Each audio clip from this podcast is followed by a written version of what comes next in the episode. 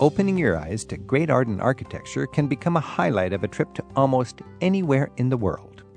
Today on Travel with Rick Steves, we're taking a closer look at two places where the arts excel in reflecting a deeply rooted heritage.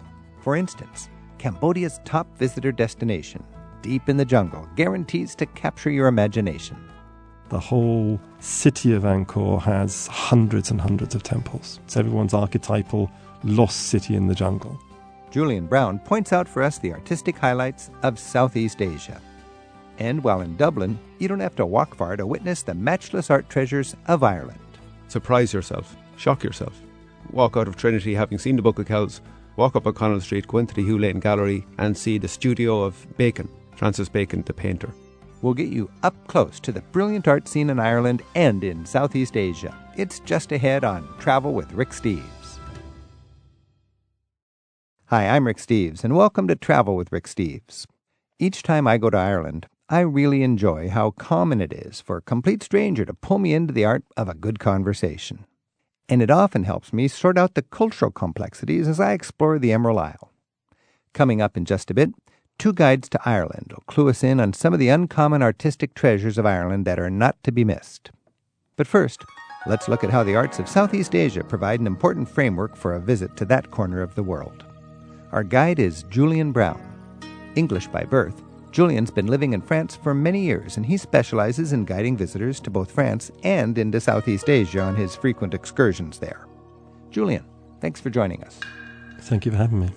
It is really important in my travel experience to splice in an appreciation of the art to understand the cultures you're seeing. And it's easy for me to do that in Europe because my heritage is European. How do you get your brain around the art of Southeast Asia, and how does that bring meaning to your travels? I suppose you need a basic, very basic knowledge at least, of Buddhism and Hinduism, which underlies so much of the religion of Southeast Asia. And as you say, most people who go into a Vietnamese or a Burmese temple or pagoda for the first time are astonished by all the different images they see around them, and it takes a long time to get your head around it.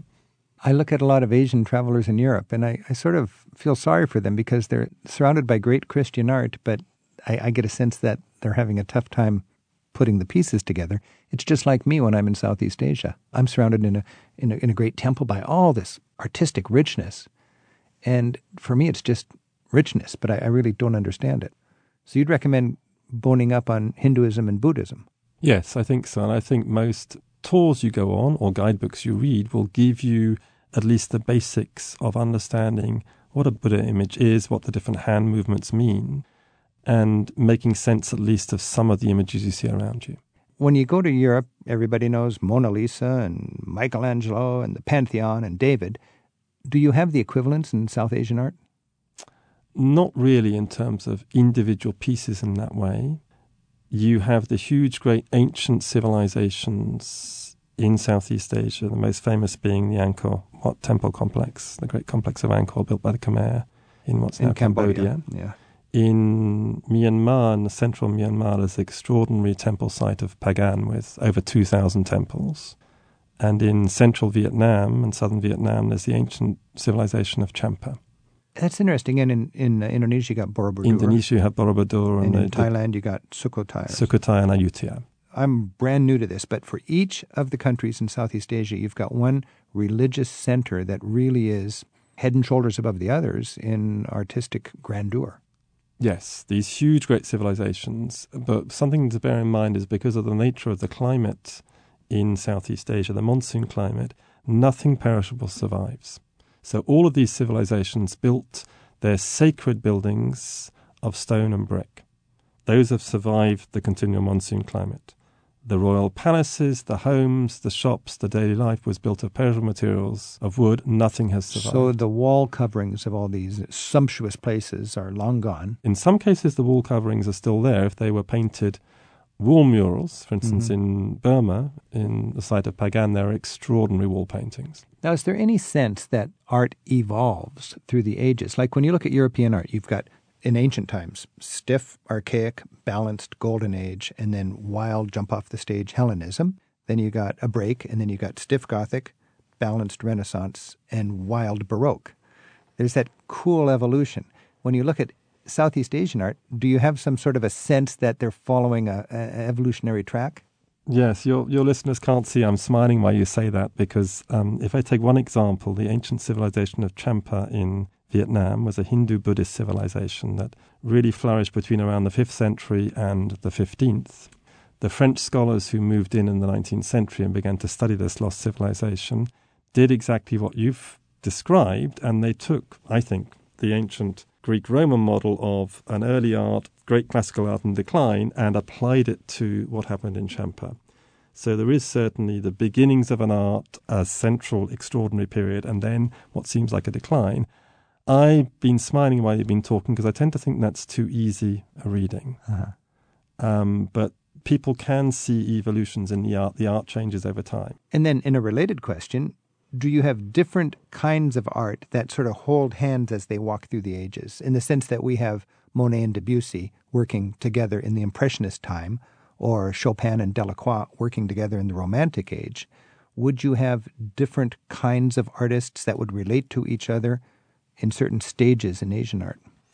Extremely difficult to answer until we get into the 19th and 20th centuries because, as I said, all the ancient art is almost solely religious. So it's like an island. It's all itself. sacred. And then in the modern times, that would be just more of a global influence on these cultures, wouldn't it? Yes, the the European influence that began from let's say the 16th century onwards in Southeast Asia began to have an enormous influence. All right, let's talk about the art today of Southeast Asia. Is there a, a sort of an international style contemporary art that you can go to a great gallery in Bangkok or Rangoon and, and uh, actually enjoy great contemporary art? Yes, there are thriving artistic communities in all those places you've mentioned. Rangoon has a lot of galleries and a lot of artists. Are they just Um, knockoffs of the West, or are they sort of Not on their own? necessarily. Some of them are Asian fusions. Mhm. Some of them have been influenced by Western art. Some are developing their own styles. And there are specific art scenes. Hanoi has a very strong art scene with a lot of people now who are trying to invent their own styles or reinvent Vietnamese styles. How does the politics tie into this? In, in a lot of cases, historically, when a society is kept down, it, it muffles the creative spirit, and as soon as they're free, they just go crazy. It's happened a little bit in Vietnam. In, in Myanmar, clearly it's not been possible. Politics and art are not mixed very much because people can't express things in the way they want. A lot of art flourished out of the war in Vietnam. How so? People painting grieving mothers, painting soldiers, painting guns. There's a lot of war related art and literature that goes with it. People have begun to write novels about war experiences, some of them coming out a decade or so after the war, and some of them still coming out now. To what degree do religious powers and political powers use art as propaganda in Southeast Asia? Ooh, interesting question, but a difficult question because Because that drives so much art in Western European many culture. of the regimes, if we're talking about today, many of the regimes are to a greater or lesser extent repressive of religions. Oh, So the power of religions in many parts of Southeast Asia to use art as propaganda now is lessened. In the past, I suppose I'd almost say all religious art has a connotation of propaganda. like in the and I don't mean that negatively, No, but it's art it's, it's art that's a message. It preaches. speaks. Which And- also, I should point out, most of the ancient art in Southeast Asia, there are no known artists. It's not like European art. So there's no the famous artists from the Middle Ages No. in uh, Southeast Asia. people who created the extraordinary sculptures that you now see in the museum in Phnom Penh or the museum. in- Angkor Wat, Pagan, Borobudur, all these places anonymous. we have names of the kings, but nobody else. Amazing. Before the Italian Renaissance, artists were working anonymously. They weren't signing artwork, so it's a similar thing. I'm Rick Steves. This is Travel with Rick Steves. We're talking about art in Southeast Asia with Julian Brown. Okay, so we're going to Southeast Asia, and as we talked about, there's one great religious archaeological site that everybody needs to see, and it's sort of obvious. You don't need to have a, anybody to tell you to go to Sukhothai when you're in Thailand. But if you want to go to enjoy art in the museums, in the galleries, Julian, what galleries should we have on our lists? Well, in terms of museums, each of the great cities of Southeast Asia have fabulous museums. The National Museum in Bangkok, for anyone interested in art, is an essential place to go. So I find all over the world, you're going to Mexico, start in Mexico City, see the great museum there, and then the sites in the countryside. Yes, if you want to see the sites like Sukhothai, Ayutthaya, Angkor, then there are corresponding museums. Do they move the great surviving bits of those sites to the capital city museum for preservation? On the whole, yes, not always. Most of the greatest sculptures of Angkor were taken by the French to Phnom Penh, to the capital, and so the most extraordinary museum in Cambodia is still in Phnom Penh, the National Museum. In Vietnam, the French created museums in Saigon, in Hanoi, and a special museum in Da Nang in the center which is a museum specifically devoted to the sculpture of ancient Champa. When I was in Tehran, in Iran, I went to the major museum in Tehran, mm-hmm. assuming I'd find all the great artifacts of the Persian Empire and so on. And they said, if you want to see our best art, you got to go to Europe. Is there much of that in Southeast Asia? Because it's got that colonial heritage. Did the French take uh, a lot of stuff back to Paris? They did. Some great pieces from Angkor were taken, but later on, the French scholars were enlightened enough to leave the most important pieces in Southeast Asia and bring less good pieces to Europe. I shouldn't say that because the creators of the French museums will kill me. There are also but that's good news. You can see the the greatest hits uh, of Southeast Asia. Not not Southeast always, but some of them. Some of them are there. This is probably a crass question, but I'm going to ask it anyways. Uh, if you had to just go to one great artistic site in Southeast Asia out of all these that we've talked about, which would be the the ultimate? Oh, you know, I want to say stay at home because I hate these sort of questions. I know. I suppose I have to say Angkor because was, it's gonna, so famous. Yeah. But I should point out that it's not Angkor Wat. Angkor Wat is one temple the whole city of Angkor has hundreds and hundreds of temples. So it's a great temple complex in the jungle. Is that so great in part because it survives better than some of the its counterparts? Uh, yes, it's great, I suppose, in terms of its size, in terms of the sort of romantic aura that surrounds its supposed discovery in the 19th century, although it hadn't really been lost, and the fact that it was covered in jungle. So it's everyone's archetypal lost city in the jungle. So it's the setting of it, it's the accessibility, it's now very easy to get there and it's the sheer extent of it. If I went to your apartment in Paris, would I see any South Asian art? You'd see a little bit, what but it's all terribly cheap. It all costs ten dollars, and ah. you'd see you'd see a lot of wooden sculptures. From where? Water puppets from Vietnam, marionettes from Burma. There is a huge puppet tradition all over Southeast Asia, and this is perhaps one of the good things about tourism that the puppet tradition, the water puppets in Vietnam, the marionettes in Burma, the shadow puppets in, in Java and Indonesia, were all beginning to die out as art forms. They have all been revised for tourism. Thanks to tourism. Thanks to tourism. Honest to goodness art forms, not tacky stuff. Well, some of it's tacky, tacky. tourist stuff now, but it's, but it's, it's one of the classic examples of the way tourism has kept alive an ancient tradition. Julian Brown, you've whet my appetite for a little travel in Southeast Asia with a focus on the art. Good, Rick. Let's go together. Thank All you. right. Thank you.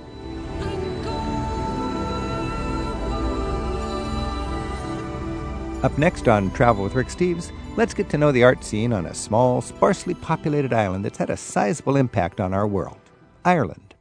From the stone carving of ancient Celts to the modern works displayed in Dublin, there's a rich artistic tradition that's one of the real pleasures of getting acquainted with Ireland and the Irish. We're at 877 333 7425. Travel with Rick Steves is made possible in part by the European Union delegation to the USA. The European Union received the 2012 Nobel Peace Prize for promoting peace, human rights, and democracy. Information available at euintheus.org.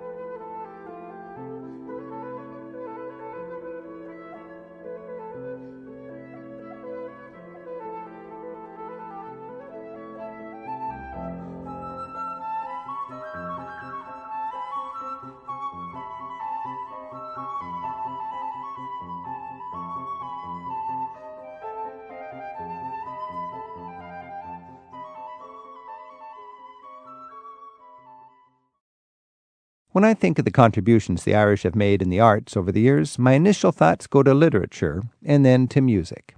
But Ireland's rich cultural and creative tradition includes the visual arts as well. Maybe it's tracing your finger inside a swirl that was carved into a stone by someone 5,000 years ago, or viewing the painstaking labors of isolated monks who tended the fragile flame of literate life during Europe's dark ages. It might be an extravagance from colonial times, or a sophisticated mix of modern design with ancient symbols that adds a touch of grace to a contemporary building. All of this reflects the deep roots the arts have had in the Emerald Isle. To help us better appreciate the arts in Ireland, we're joined by Barry Maloney, an enlightened tour guide friend from County Cork, and by Roseanne Stringer, an art historian from the University of Kansas who's been guiding Americans around Ireland for more than a dozen years. Roseanne and Barry, thanks for joining us. Thanks, Rick. Thanks for having us. Now, Pleasure I, to be here. First of all, people do think about music and literature when it comes to the arts in Ireland. What would you advise if people want to get into the visual arts? Roseanne? Well, the first thing I would do is if you're going to start your tour in Dublin, I think that's where you want to base yourself and create a foundation for what you are going to experience throughout the rest of the country because you're going to probably be going to a lot of archaeological sites and you're going to see them stripped down.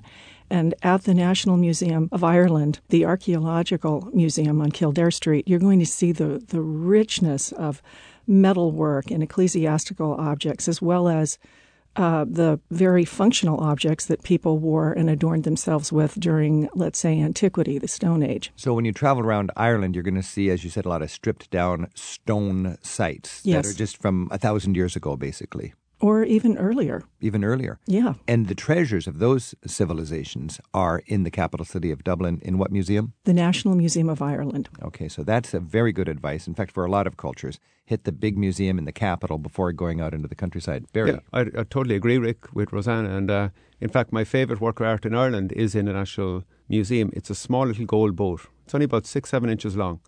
And it's from a thousand years ago, made out of uh, beaten sheet gold. Mm-hmm. And it's a it's a miniature replica of a rowing boat, complete with oars and oar locks and a little sail and a little mast. And they, we believe it was uh, an offering to a sea goddess. But it's just amazing to see. And I think you, you can really surprise yourself in Ireland. If you were to see this gold boat, you would assume it was a modern work of art made right now. So the sophistication of a people a thousand years ago in Ireland will blow you away. And you go to that National Museum, if my memory serves me correctly, the, the whole center of it is just gold. Yes, the gold of Ireland, the and it goes back to it goes back to over two thousand years, over three thousand years ago. Is that right? And there's a huge mystery as to where that gold came from. Huh? Because it, it didn't come from Ireland. Because we we believe me, if we had gold now, we'd be digging for it. You know. yeah. So, so there's, there's, all that ancient gold in Ireland, and nobody knows where it came from. Well, recently there was some gold discovered actually in Croagh Patrick. Right. In the 80s, 1980s. Okay. But the government refused to allow it to be mined because of its spiritual significance. What is the famous brooch? That would be the uh, the Tara brooch. The Tara brooch, mm-hmm. T A R A, Tara mm-hmm. brooch. Tell yeah, me about that. It's incredible. Well, that dates from around 700, and it is an object of adornment, and it is exquisite. It's richly decorated with gold leaf bronze, and I think there's um, silver, and also there were probably precious and semi precious jewels. Now, this would have been worn by someone of high rank within a community, but it signals that there were these incredibly skilled craftspeople who were at the beck and call of those with position and power. Yeah, and very, and, and very. Uh, yeah. very rich elites that could afford this yeah. kind of art back and. And simply worn to basically keep your tunic and uh, a garment underneath together. So but it's a, it's a, pin to hold your, your tunic mm-hmm. together. Mm-hmm. When we think of the history of Ireland, I'm just always sort of inspired by the whole notion of the Isle of, of Saints and Scholars. What do we mean by that, Barry? Well, basically, cut a long story short, it was that the Dark Ages didn't really uh, darken Ireland. We were just as bright as we ever were, you know? And that meant uh, Christianity survived, and the most famous example is the Book of Kells, which is just what you were talking about that gold, that fine gold work, but on paper. So, arguably, the best piece of art from what we popularly call the, the Dark Ages of Europe, you know, between the fall of Rome mm. and, and the, the beginning of the High Middle Ages in about the year 1000, the best piece of art you could make a case was done in Ireland, the Book of Kells. Yeah, done in, between Ireland and Scotland. And it is believed it was done by monks who were trying to create a work that the normal people would believe was the work of angels. And when you look at it, you can imagine it. And and Oh, yeah. illuminated means, you know, of course, part of the, the role of the monks was to transcribe, to write out these important books, mostly religious books, and then they would illuminate or decorate the uh, the title pages and the and the chapter heads and so Yeah, on. yeah. And that was really quite an art form. And if you want to see these manuscripts, well, the ultimate is the Book of Kells. Roseanne, where do you see that? Well, you want to go to Trinity College and you want to go to the old library. And I think that it's probably the most visited site in Ireland. It's ranked at least in the top five. And you want to, I think, allocate enough time so that you can take advantage of this introductory exhibition that enlarges, blows up the very you know small maybe 8 by 11 inch pages of these manuscripts so you can see the intricacy of the detail. And you can understand that this was something that these objects were not only precious and great lengths went to bring some very very rich minerals and materials the lapis lazuli for the blues that you'll see but you also did not have the luxury of experimenting and making a mistake because you're working on vellum, you're working on calfskin. So the scribes and the artists had to be very, very skilled and adept at what they were doing. And you can get a sense of that in two videos and also in these enlarged images that adorn this introductory exhibition before and, you and see I, I want to echo that reminder to be patient because when I go there, I'm just chomping at the bit to see the Book of Kells. But there's this wonderful exhibit beforehand that prepares you to enjoy the Book of Mm. Kells. And then when you actually see the Book of Kells, it's this precious book behind glass, just open up to two pages. And it, it's quite a tight little experience. But if you enjoy that whole preparation moving up to it, Yeah, it's a moment trick. You got to slow down and live in the moment, and not just don't treat it like any other exhibit. Slow down, and uh, also what I'd like you to do in when you're in Dublin is surprise yourself, shock yourself. You know, take yourself from walk out of Trinity having seen the Book of Kells, walk up O'Connell Street, go into the Hugh Lane Gallery, and see the the studio of Bacon, Francis Bacon, the the painter, and it's quite a, a sight to see. Have you seen that studio? no. It's uh, basically when, when Bacon died, he left his studio to the Irish state. And remind us who is Francis Bacon? Ah, he's a modern Irish artist. He's most famously known for his paintings of popes. Okay, so the, the the- point is you can be surprised that Ireland is more than uh, than old artifacts. You've got Mm. Contemporary art. And it's amazing what they did because they, they took his studio and piece by piece, involving archaeologists, over 7,000 pieces, like tubes of paint open, spilled onto the desk, they moved it to Dublin. Everything is labelled and in, in exactly the space as he left it. wow. Now Now, the studio's there. It's a work of art in itself. and walking around Dublin, you can get so many different dimensions of the of the art history of Ireland. Yeah, yeah. I, I mean, it's, Right a lot of people don't realize that Dublin was the second city of the British Empire Yeah, yeah, in the Georgian times. yeah. In fact, I, I know all of us tour guides say "beyond the pale." We know that phrase. What do we mean when we say "beyond the pale," Barry? Well, the Pale, uh, the Pale was a region around Dublin, which was it got that name because it was there was a, a ditch That was kind of the green zone, wasn't it? That was where it was safe and comfortable. inside the Pale. And if you go in- beyond the pale, you're going to have to deal pale, with these angry the- Irish Yeah, people. yeah, Look out! Heaven help you. exactly, you're into where the chieftains ruled. Oh boy. I'm Rick Steves. This is Travel with Rick Steves. We're talking with Roseanne Stringer and Barry Maloney about Irish art. Our phone number is 877 333 7425. Hugh's on the phone in Salem, Oregon. Hugh, thanks for your call. Uh, hi, Rick. How are you? Doing well. Do you have a thought on Irish art? Uh, yes, uh, we uh, had the pleasure of uh, taking a tour in 2009, and when we were in Dublin, we went to the National Gallery. We went downstairs and saw the, the giant uh, painting of the, the marriage of Strongbow and Aoife. Hugh, it's a beautiful painting, isn't it? Oh, it's fantastic. And, Amazing. and it was a good background for uh, learning more about the history of the time. And I, I was wondering if you could comment a little bit more on, on that painting and, and its significance in the ancient history of Ireland. I'd be delighted, Hugh. It's uh, first thing that struck me when I first saw the painting is the sheer size of it. What's the name of this painting again? Uh, the marriage of Aoife and Strongbow. Marriage of Aoife and Strongbow in Dublin's National Gallery. Yeah. Okay. Yeah. In the, and the painter is Daniel Maclise, another Cork man. Uh-huh. Oh, and yeah. uh, I'm from Cork as A well. neighbour and, of uh, yours. Neighbour of mine, yeah. And it's about, I think it's about 10 feet high, maybe 16, 17 feet wide. And it's a marriage taking place on a battlefield. Now, there's a dramatic subject for a, a painting, if ever there was one. And in terms of its, uh, its historical significance, it symbolises the first steps of England into Ireland. You may have all, often heard people say that England ruled Ireland for 800 years. And when people are talking about that, the beginning of that time, they're talking about the Normans. right. The first Norman to enter Ireland was Strongbow. He was invited in by a chieftain trying to get the edge on his rival, And in part of the deal, he promised his daughter Aoife's hand in marriage to Strongbow. Of course, Strongbow married Aoife and became the, the ruler. So the Irish chieftain married into the Normans, basically. Yeah, basically. So he was he was corrupted, Uh, or just seduced. well, corrupted to extent, well, and seduced, but after him then flowed thousands of more Normans into Ireland. so that is very poignant from an Irish point of view, introducing 800 years of British uh, Uh, influence. influence. Let's put it politely. So it was a huge turning point. And one of this, one of the features of the painting you'd pick up is a harp. Right to the left of the painting is a harp, and if you look closely at it, you'll see the strings are broken.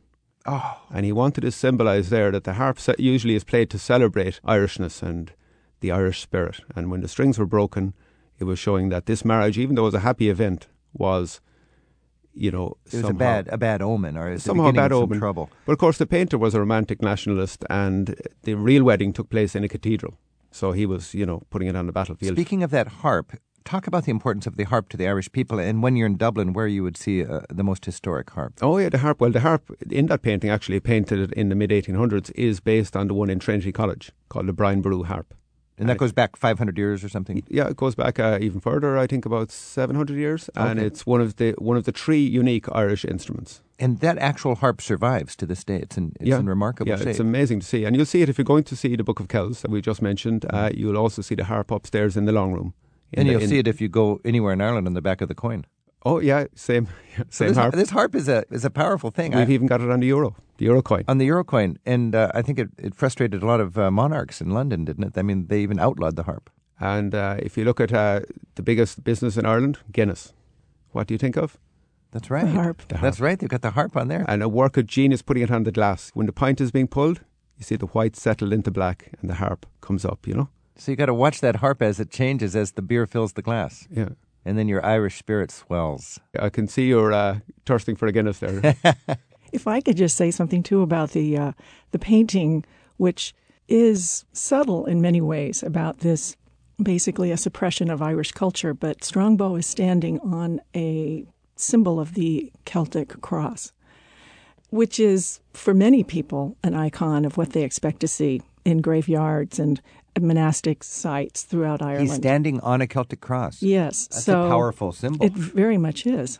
So I think, as Barry was saying, Maclise is definitely taking not just a historical image and building it up, but he's he's basically making a political statement. and when was this painting done, roughly? Around 1880, I think. Wasn't it? So this it, is when Barry? Ireland is struggling for, in modern Hoping. terms, it's sort of stirring things up to break away from. It was feeling its oats Absolutely, the and, hope and for ready to go rule. for it. And 40 years after there, they would have their independence, at least the republic.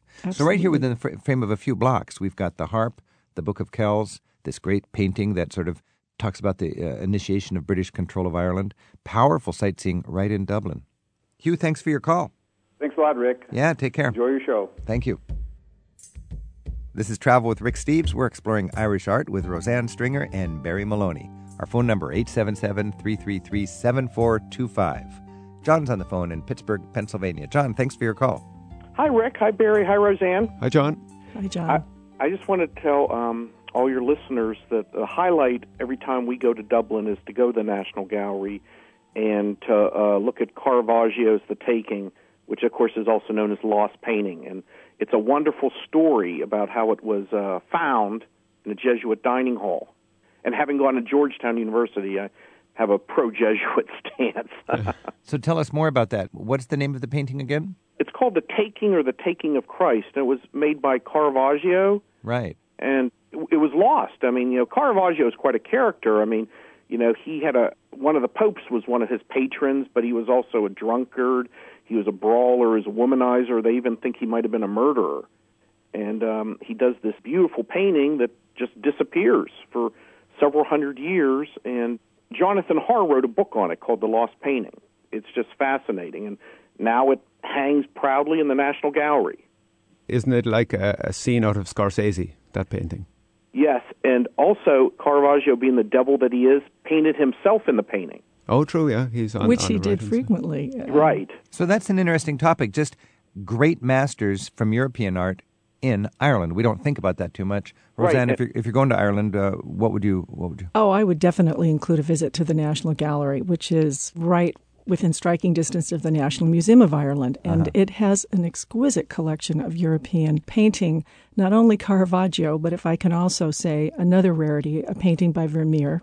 There's a Rembrandt, there's Goya, there's Rubens, there's Van Dyck, Monet, Picasso, Wow. and if you want to immerse yourself in what we would think of as, let's say, um, the sort of Georgian colonial painting, you have an incredible collection of images that tend to romanticize the British occupation oh, of, done of by Ireland. done by uh, Done by Anglo- Anglo-Irish- yeah, Anglo-Irish in Dublin, probably living the privileged life. Absolutely.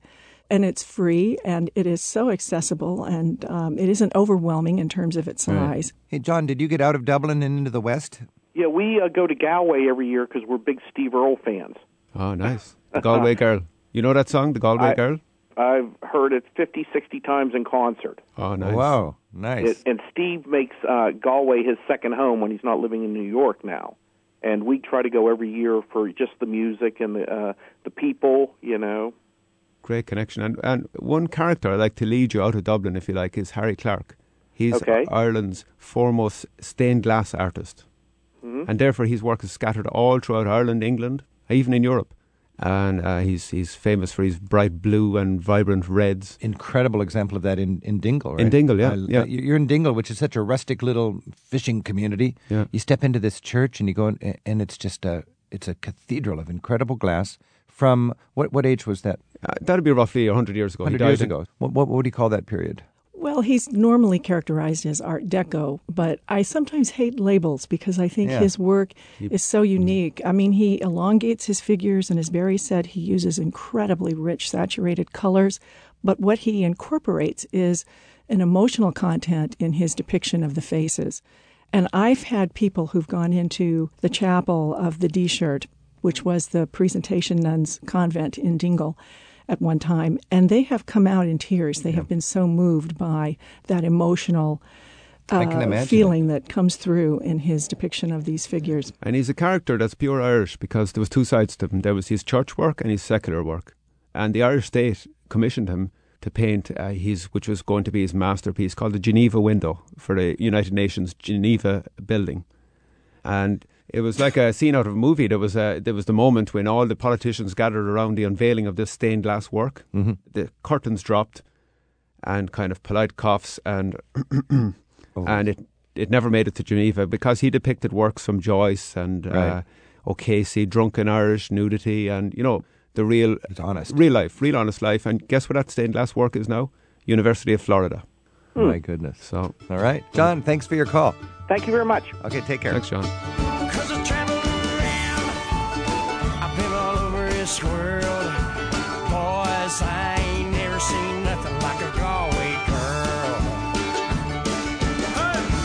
There's a lot more to encounter of the arts in Ireland Barry and Roseanne in just a moment. Our phone number is 877 333 7425.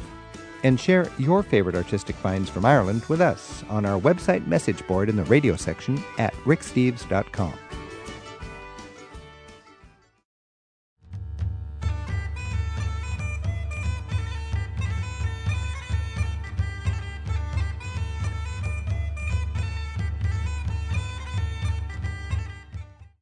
We're exploring the remarkable variety of the arts that enriches a thoughtful traveler's time in Ireland today on Travel with Rick Steves. Our focus is the visual arts, and our guides are Roseanne Stringer and Barry Maloney. It's interesting when you're traveling to Ireland, you kind of have to divide what is Georgian and what is English from the overlords and what is really indigenous art. All over the place. You go you go to, even to the west and Muckross House or something like that. Elegant architecture, but it's it's English more than Irish, right, Roseanne? Absolutely. So if you really want to get indigenous Irish art, what's the glory days of that and, and where do you go? I tell people when I'm traveling out in County Kerry in southwestern Ireland that the single most beautiful building in Ireland is the Gallarus Oratory. To paint a picture for people who haven't been there, it's perfect stonework. Mm. It's like watertight. It's without any mortar, I believe. It's stacked. Uh, uh, how many centuries old would you say it is? It is from around, I think, the year 800. So it's twelve hundred years old. It's a church with a with a nave, and it stands there in the lonely, weather-beaten God-forsaken westernmost True. part of and, Ireland. And the miracle of it, Rick, is it was built entirely without mortar. Yeah. And it's like an upturned boat. It's a miracle, really, that still stood all those years. It stood all those years. And that's what Roseanne is talking about. That's where you get this sense of the the strength of the artistic and cultural community in Ireland back when Europe was just rutting in the mud. Absolutely. And here, this was the sort of centerpiece of a very, very small monastic community that might have held maybe only 15 or 20 members of that community and one of probably dozens of little monastic sites that are just within a few miles distance from one another on the peninsula. And then we can get ourselves in this medieval mindset with all the chaos on the continent, the sort of the conscientious objectors of the darkness of, of the dark ages of Europe moved as far west as they could, and then they did what hermit monks like to do. A hermit monk, by definition, just wants to get away from it all. It can be out in the mudflats of Mont Saint Michel, it could be in a desert somewhere, or it can be on a rock off the coast of Ireland. True, Rick, out in the Skellig Michael, Yeah. on the west coast off the Ring of Kerry. Those monks, it's believed, wanted to literally follow the Bible and take the gospel to the ends of the earth and commune with nature. So in our travels, we can plan to see a lot of these sites from the age of saints and scholars, but also we can remember that Ireland has had a tumultuous 20th century and a terrible struggle with its sectarian uh, issues. And there's a lot of art surviving today on the streets that you'll see. Well, in Derry and Belfast, you can really walk into history. You can do amazing walking tours up there. But one of the amazing places is to go into the Bogside, where Bloody Sunday took place in the early 70s. A lot of uh, Irish civil rights uh, campaigners were shot on that day. And to commemorate it, there's these murals, political murals, which tell the story. But they're on the sides of buildings, so they're the size of a building. Yes, so you've got a positive conclusion coming out of this, but you've got a whole generation of art that is taking symbols of the Catholic and the Protestant side. What symbols do you see on these on these murals? Well, just to generalise, in Belfast, you'll really see the divide. So in Belfast, in the nationalist areas, you'll see a lot of green. You'll see a lot of, unfortunately, some uh, terrorist figures wearing balaclavas, holding guns, and you know, fighting for a free Ireland. Then Yeah. on the on the Unionist side, you'll see uh, Union Jacks and uh, also uh, masked figures, unfortunately, almost held up as heroes, modern day heroes. But today things are changing. In Belfast, you'll also see murals depicting the Titanic and the, the pride of Belfast. One of the best uh, public works you'll see, which you know brings the two sides together, is one in Derry called "The Hands Across the Divide." Huh. Tell, Uh, describe that for us. It pictures two youngsters, one from the nationalist side, one from the unionist side, reaching out their hands towards each other, and it must be around an inch of space between the two. And Is that a is that a hopeful sign? Oh, very hopeful. It's showing the peace process and the whole peace in Ireland. I'm sure you've seen that in your visits to Ireland, how things have completely changed. Belfast is becoming, and Derry are becoming the new, the next Killarney, you know, Really? and really embracing tourism and embracing their story and history and their future. Barry and I have had the great pleasure of conversing with two of uh, probably just a handful of mural painters who've been working for decades in the Bogside. Yes, we see Now, wait, wait a minute. Wh- Where's the Bogside? The Bogside is in the city center of Derry, or it's in within. So this is a very hard fought town during the struggles, during the troubles. This was the flashpoint. the flashpoint. and you've been talking to mural artists who were painting highly politicized wall murals. Yes. And now what is their outlook? Well, they have even personally embraced the idea of reconciliation. Mm-hmm. So you see Mother Teresa and John Hume and Nelson Mandela and Martin Luther King as symbols that really promote peace. And I'm not saying that their earlier work is meant to incite any kind of anger or resistance. They wanted to capture for all time those vivid and horrific images because the story needed to be told. But I think it's very powerful now that they're drawing on Martin Luther King and Mother Teresa Wow. as symbols of the hope for the future. So they've gone from Che Guevara and Geronimo to Martin Luther King and Mahatma Gandhi. That's very hopeful. yes. This is Travel with Rick Steves. We've been exploring Irish art with Barry Maloney and Roseanne Stringer. I'd like you each to share one piece of advice to help people better appreciate the art and through that better appreciate the Irish people. Roseanne?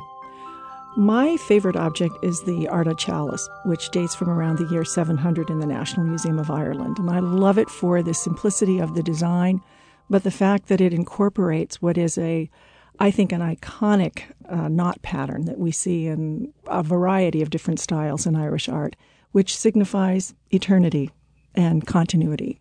The name of that chalice again? Ardagh, A R D A G H. Beautiful. Barry. And my favourite work is uh, by Jack B. Yeats, the brother of William Butler Yeats. Uh, it's a modern work, uh, expressionistic. It's, so it's kind of the colours are flowing, and it's called the Liffey Swim. And it's a picture, a simple, simple subject. It's showing people swimming in the Liffey. The Liffey River. Liffey River, the main river in Dublin City. And what I love most about it is the blues, the rich, dark blues of the sea and the river, and also the light, bright blue in the sky. The way it goes from the dark blue at the base in the in the Liffey up to the sky, looking towards the future.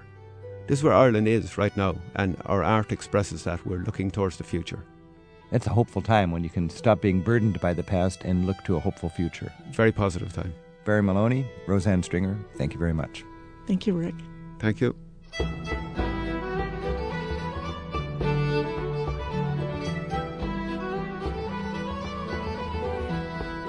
We've got a little extra time on today's Travel with Rick Steves to check in with listeners who've contacted us recently at 877 333 7425 or by email at radio at ricksteves.com. Tell us about a kindness you've found in your travels abroad. Sometimes it's the little acts of friendship that make for the very best souvenirs from our travels. Jenny's on the line in Carthage, Missouri. Jenny, thanks for your call. Well, thank you for taking my call. You have some uh, memory of some uh, kindness of strangers that you've enjoyed in your travels. Yes, I do. Uh, my husband and I had the opportunity to travel to Denmark in the early 1980s, so this is quite some time ago. Being young and very brave, we decided to rent a car and drive ourselves, and we took a ferry from one point to another. As we got on the ferry and began our journey, we realized that there was no one on the whole ferry that spoke any English, and we did not know any Danish. And so we're making our way with gestures and you know holding out the money and letting them take the appropriate coins and things like that. And the people were very kind to us, but my my fond memory is that there was a cafeteria where you would go through a cafeteria line that's very familiar to all of us and choose your food items and your drink items and then there were tables and people sat and ate. And as i was going through the cafeteria line i put a, a bottle of bottled water on my tray. And someone without any words whatsoever just slipped an empty glass onto my tray. And i've always assumed that that person did not want me to embarrass myself by drinking from the bottle. That's so sweet. that is my memory. That's That so is- low key and thoughtful, and just here, use a glass, okay? Yeah. Here's a glass. This is what you need. I love it when people save you from being um, kind of gross in, in a foreign culture, and they just kind of go, "Oh no, we do it this way here." Yep, yep, Yeah. they do, they do. We also enjoyed on that trip watching a child who was probably six eating her hamburger with her knife and fork because the Danes were eating sandwiches with knives and forks. Everything is very orderly in Denmark. You feel like you Yeah. live in a jute box, you know. Yeah, yes, they And- are very orderly. And we had a, a very funny memory of people at the hotel trying to eat uh, cornflakes with a fork who were unfamiliar with cornflakes that's at the breakfast. So it's fun to observe the. And I, I got to turn it around and teach my little cousin in Norway how to use chopsticks. He had never before seen or used chopsticks, and Mm-hmm. uh, that was striking to me because that's so commonplace here in the United States. But uh, Well, where you live in the Northwest. yeah, that's Uh, right. Here in Missouri, uh, not so much. Not so much, huh? Okay, well, we all have our different exposures, don't we? yes. You could save me from being gross if I ever come down to Missouri by making Oh, sure I okay, don't well, cultural if- faux pas. Here, um, we would probably take you for a barbecue, and you simply need a, a good supply of napkins. good, yeah, I bet. Well, that's uh, probably the mark of a good barbecue. Yep, yep. The other thing that I wanted to say, and one of the story that I wanted to relate, is actually much more important to uh, my family and myself. I have been a student of family history for almost 30 years now, trying to find where my relatives have come from to America through many connections and the kindness of a history teacher in the Czech Republic, we have been able to visit the actual home where my immigrant family left from to come to the United States about 140 years ago. And the strangers who live in this house now invited us in for tea. Whoa. And were just delightful. And we visited in 2006, and Huh. then we were able to visit again in 2009. Again, they insisted when they heard that we were coming back that we come again for some tea and. and Now, this is a small town in the Czech Republic? small town, Dušejov, a Huh. small town about 70 miles east and a little south of Prague. Very impressed as I uh, record the movement of, of my Czech family who came first to Wisconsin, then down to Kansas, and eventually homesteaded in Oklahoma, Hmm. where I was born.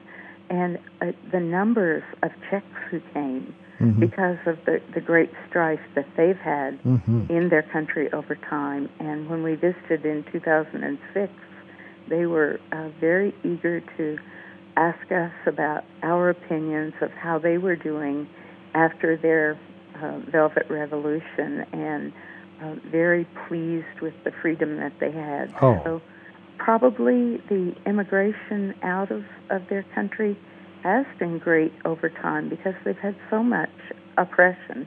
Although I've had friends in the Czech Republic tell me that fewer of them emigrate than from their neighboring countries because they just cannot imagine not being next to the beer that is so good made right there. the real Budweiser. Uh, Budweiser. the real Budweiser. They don't want to leave that. It just it's just never quite as good as uh, getting that in the Czech Republic. Right. And the, impression that I had when we visited was that I felt very much at home, and people revere other people so much, and people who who were not in our our family line precisely, but who were friends and neighbors and who were from this small village would cry when they saw us and when we came to visit hmm. them. They were so touched that we Wow. had come from America to see the homeland, Hmm. and the homeland is very important, Yeah. um, very important. And I really had this sense of belonging there, even though I'd never been there. How long ago did your family leave that town in the Czech Republic? 140 years ago, Oh, isn't 1867. Isn't that beautiful that you've got that connection and now you can go back there and, and feel that connection with the uh, people who live in your family home 140 years later? Isn't that something? That's great. Jenny, thank you so much for your call. You're very welcome. Thank Take you. care. Bye now. Bye bye. And Maggie's on the line in Mount Airy, Maryland. Maggie, thanks for your call. Thanks for taking my call. Appreciate it. You bet. You had an interesting uh, 9 11 experience. I did. Back in 2001, a few months after I moved from Manhattan to uh, to Houston, I found myself in Tokyo for business. And late one night, alone in my hotel room watching CNN, um, that's where I saw the trade towers go down. And on the 12th, um, the office where I was working closed, um, and State Department advised all of us that the Americans that were there, they suggested that we avoid um, known American hangouts. So, feeling a bit helpless and fretful, um, I set out to distract myself um, by seeing the city. Um, so I wandered around until I came to Sensoji Temple. And Sensoji is a rather sprawling compound uh, with various statues and offering sites. And when I made it to the main hall, I paused because I was trying to figure out how the offering for a fortune kind of worked. When this older Japanese gentleman came up with a really big smile and he came up to help me. So I, I, pulled the paper scroll out and he translated for me that I had gotten a small fortune. And uh, he told me that was a very good uh, fortune. Um, big fortune is better, he said, but uh, small fortune is very good, very good. And he asked me, just out of regular course, he asked me where I was from. And when I explained that I had recently moved to Texas from New York City, he took my hand and he, he looked in my eyes very caringly and he said, I'm so sorry to hear what's happened to your country. And without much thought on it, I, I, I said thank you and I asked him where he was from. And he said, I'm from Nagasaki. And I hesitated a bit in, with his response, and I returned his look, and I, I said, "You know, I'm I'm so sorry with what Nagasaki went through." And from that point forward, he he he hung with me. You know, we uh, he, he walked with me through the temple grounds, and he told me that he was a young boy in Nagasaki during the bombing, and that afterwards, you know, he described that many people got sick and some died, um, and he said it was not very good. Uh, but he did say that the end of the war was a very good thing. And as I was talking to him, I had to ask him how he he come to speak English so well.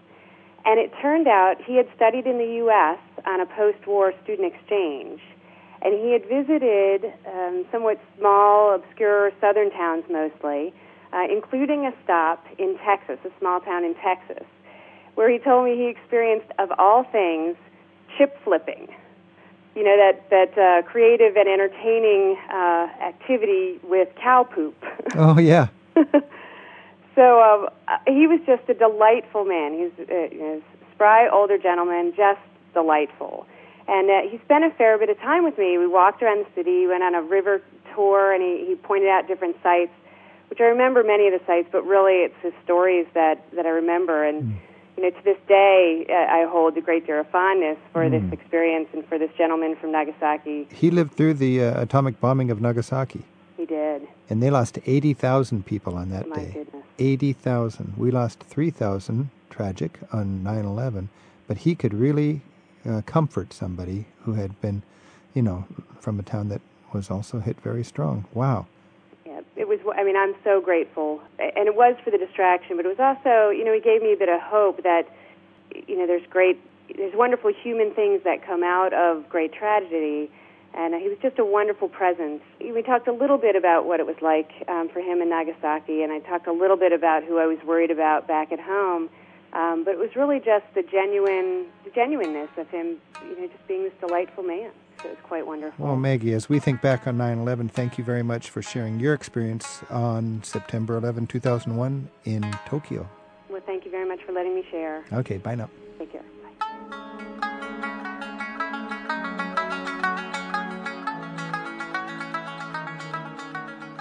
Travel with Rick Steves is produced at Europe Through the Back Door in Edmonds, Washington by Tim Tattan with Sarah McCormick.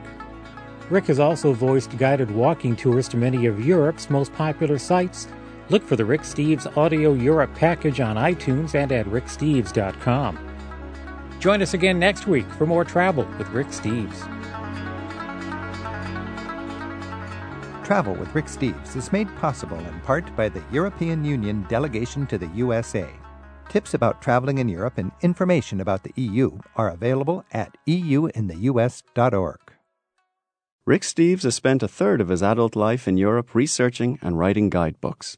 His classic, Europe Through the Back Door, teaches the skills of smart travel, and his country, city, and snapshot guides cover what to see, where to eat, and where to sleep for every corner of Europe. To learn more about Rick's books, visit the travel store at ricksteves.com.